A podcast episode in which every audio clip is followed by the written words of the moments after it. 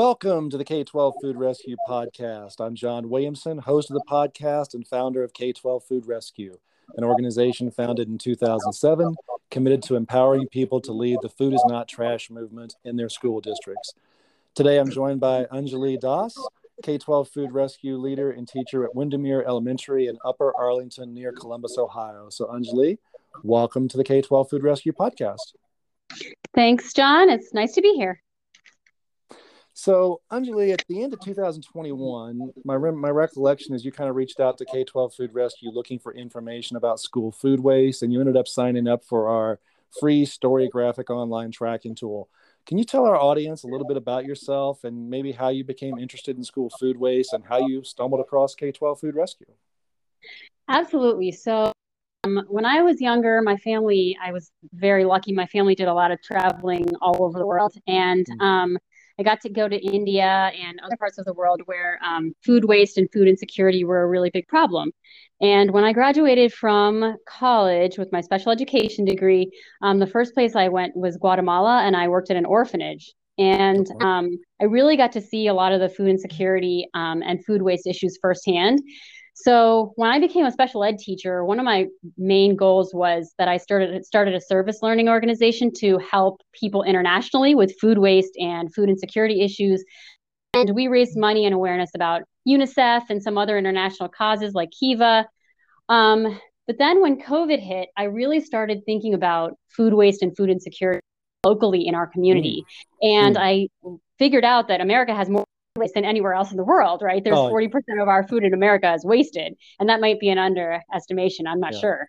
Um, so I started trying to tackle food waste issues locally, and mm-hmm. I looked at restaurants. Um, I connected with an organization in our community, and I um, started working on food waste from restaurants. And my husband and I were realizing that carloads and carloads and carloads of food was being wasted that we were transporting from restaurants to food banks and other crisis centers. So um, eventually I looked at our school and I said, oh my gosh, if all of this waste is happening out in our community, what's going on in our schools?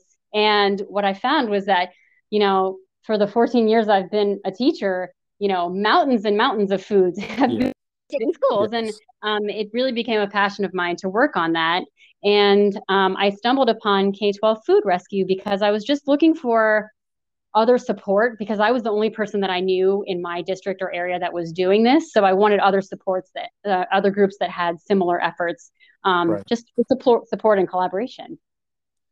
So I'm curious, take me back to the Guatemala piece. You know, we think of mm-hmm. probably hunger as being great there, but food waste is also an issue there as well. Absolutely. I would say that it's less of an issue there because people use um, a lot of the food for, you know, animals or other. They had a food waste um, area where they would have a compost, basically like a natural compost. Mm-hmm. So mm-hmm. Um, I think that they are better about that. Um, but I do think food waste is a problem in every country that I've been to. Got it. Got it. So prior to getting involved with rescuing school food, you know, you said you got involved with an organization, and I believe that organization used to be called Community Place, but now they're Food yeah. Rescue U S, which is a completely separate organization from ours that was founded in two thousand seven. But were you able to kind of see that spreadsheet that I sent you that see that some mm-hmm. of the restaurants that we handed off are some of the same ones uh, that, that Food Rescue U S continues on to this day? Yeah, I saw the spreadsheet, and um, gosh, it's amazing that you all started that in Columbus, and it's so amazing that there's such an energy around people and restaurants and schools that have gotten involved in this community. So I think it's really just been such a network of people that have gotten together to solve this problem. So that's that's what I think is so cool, is the synergy just around the whole issue and organizations working together. And while we kind of mm-hmm. changed our focus from restaurants to schools, that it's kind of worked its way back three hundred sixty degrees, you know, mm-hmm. to still working on the same issue, just in a different area. Right. So, yeah. Can you tell everyone kind of how, what you've been able to accomplish at Windermere uh, since you got started uh, on the school waste solutions? Yeah, well, like I, I was amazed to find that the solution to a lot of the food waste or food waste and hunger issues was sort of right under our nose. And um, we save at Windermere about ninety-nine pounds per week um, mm-hmm. out of our cafeteria, and a pool of about five hundred students. Um, And so we started in November-ish to um, collect food. And we didn't know how much we would get at the beginning, and we just wasn't, weren't sure what it would look like. But we've gotten about um, one thousand one hundred ninety-nine pounds total since wow. November. Um, and we have nine amazing students that are working during their lunch and recess to facilitate this program. Um, and we've also been able to spread a lot of education and awareness to parents and other students in the building. So is it fair to say that those nine students are really new to the issue, or did they have any kind of awareness uh, before you started? No, I think they were totally new to the issue. And actually, you know, I just picked a couple of students that teachers recommended, like, hey, this child kind of needs something to be involved in. So they weren't really even focused on this issue of food waste when we first started. This was just something that they were trying to do as a project because they needed something to be involved with. Um, once we saw the coolers and the bins filled with food, it was like, oh my gosh, this is such a big problem. So I think then many more students started to join in because they really saw it as something that they wanted to work on. So tell us, tell us, our audience, kind of how are you using share tables at all, or are you just donating directly to the unopened, unpeeled food that, that the students um, obviously don't eat from their tray and delivering it to the food pantry? How's it, how's it playing out in Windermere? Yeah, so um, we don't have a share table, and I, that was one of the clarifications that I had to make to students, because they would see something in the food rescue bin and they would like be like, "Oh, that's extra. I can just have it." Right. And we had to clarify that no, it wasn't like a canned food drive, which they're right. used to, or it wasn't like a share table. Um, it was really like we're donating fresh food for people that need it, and um, we got connected through um, Community Place with Rescue U S. We got connected yeah. to. Um, a Y M C A-run community housing project called the, and it is long-term permanent community housing for um, people who have been homeless for a very long time. So many of the people who live there have special needs, or they have addiction issues, and they haven't been able to get out of that cycle of homelessness. So now they live at the Isaiah Project as permanent housing. So we do the wrapped, we donate wrapped food that has not been opened um, right. to this project. So um, that just kind of make sure that kids have not picked at the food, and it makes it a sort of clear cut line for them about what they can donate and what they can't. Correct. That makes total sense. So what steps did you take to kind of teach the students, maybe, maybe these nine students, and then maybe allow them to be the voice to make sure that all the other students understand what it's like, or did it, or was it just kind of obvious once it started? Well, I do think the beauty of this kind of a program in a school is that it is so linear. I mean, every one of our students, right down to the five-year-old itty-bitty kindergartners, can tell you, oh, we didn't want this to somebody that doesn't have food. And I think that's something that all of them maybe understand. Um, but I also yes. think we worked really hard to educate those nine students of food waste in the United States and what that looks like in more concrete terms. So comparing that food waste into terms that they understand. And um, they made videos on our um, Wake Up Windermere is our video announcements that we have every morning. So they use that as an educational tool. Um, they also have a visual graph that we made in our cafeteria. We have a huge graph that goes across the top of the cafeteria that shows how much food we've saved. So um, just seeing like the a thousand pounds of food helps the other students understand this issue. Um, we also really connected with our P T O, which we're just blessed to have an amazing P T O at Windermere. Um, and our parent teacher organization um, worked on some education at home. So we sent out these statistics and some pictures and um, some information to parents so that they could work with their kids as well. Man, that is just so awesome, because all, all that just causes kids to be able to connect with it on such a deep level. Absolutely. Um, Were you? I know that you've you've you've had a link for the story graphic log tool. Have you had a chance to use that? And is it easy to use, or is it? Is it I just kind of share with our audience a little bit about your interaction with our tracking tool. Yeah.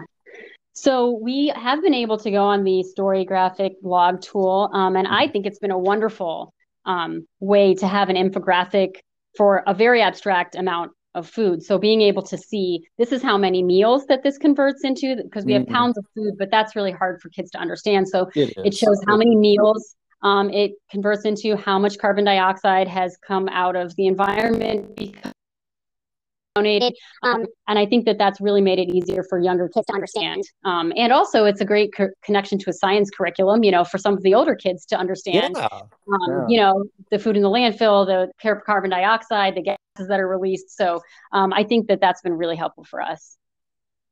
Very cool. So So uh, one of the, the reasons I was really excited to talk to you today, Anjali, is that a lot of your efforts have been after the onset of the pandemic. Um, mm-hmm. And that has been such a huge issue for us as an organization, at one time having eleven hundred organiza- you know, schools involved and mm-hmm. seeing it go down about, well, at one time to zero, um, but mm-hmm. built back up to about two hundred fifty. And I just would love for you yeah. to be able to share with our audience, have there been any special hurdles that you've had to overcome that have been more challenging mm-hmm. than others? Or has it really just been, you know, a hunger issue and an environmental issue that the school system has really embraced? Yeah. So um, first of all, I mean, I think a lot of what we did here just took collaboration between our principal and our administration, who were very supportive, our food service director and cafeteria staff, our custodians, our P T O. Um, and then we got a service learning grant through um, an outside organization that helped us to fund a lot of this. Mm. Um, and um, there, there, some of the problems we encountered were from COVID. So um, just understanding, you know, how food was wrapped, how food was delivered, making sure that it was healthy and safe for everybody was a big concern. So mm. um, we kind of look, researched the Good Samaritan laws that exist mm-hmm. in Ohio and in a lot of other states about um, when we donate in good faith, we are not liable for those donations, but right. we're also very careful about food temperatures. We have ice packs that are in the coolers and we have an amount of time that we're leaving it out. So we are very careful about that as well. Um, The problems we've encountered have been logistically, you know, dropping off the food, who's going to run the food to, from one place to another has been one of the challenges, but our P T O has helped with that. And some of the teachers have helped with that as well. Um, and we had some concerns about advising kids to donate, because I know that parents want their children to finish their lunches. And so we Absolutely. Don't want to encourage them to donate their food unless they really don't want to eat it. So um, there's been an educational piece around that and um, making sure that they know that they need to be healthy in their own bodies if they're going to help other people. So I think that that's been a concept that they've had to understand.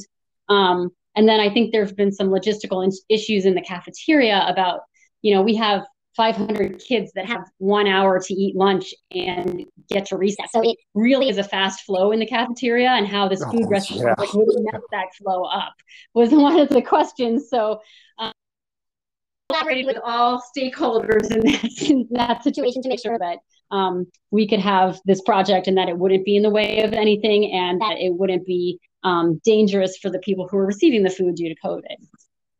Yeah, I really love the way that you said that, that they, they need to be healthy in order to be able to help other people. That's something I've Absolutely. Never really put in those words before. So I loved hearing that.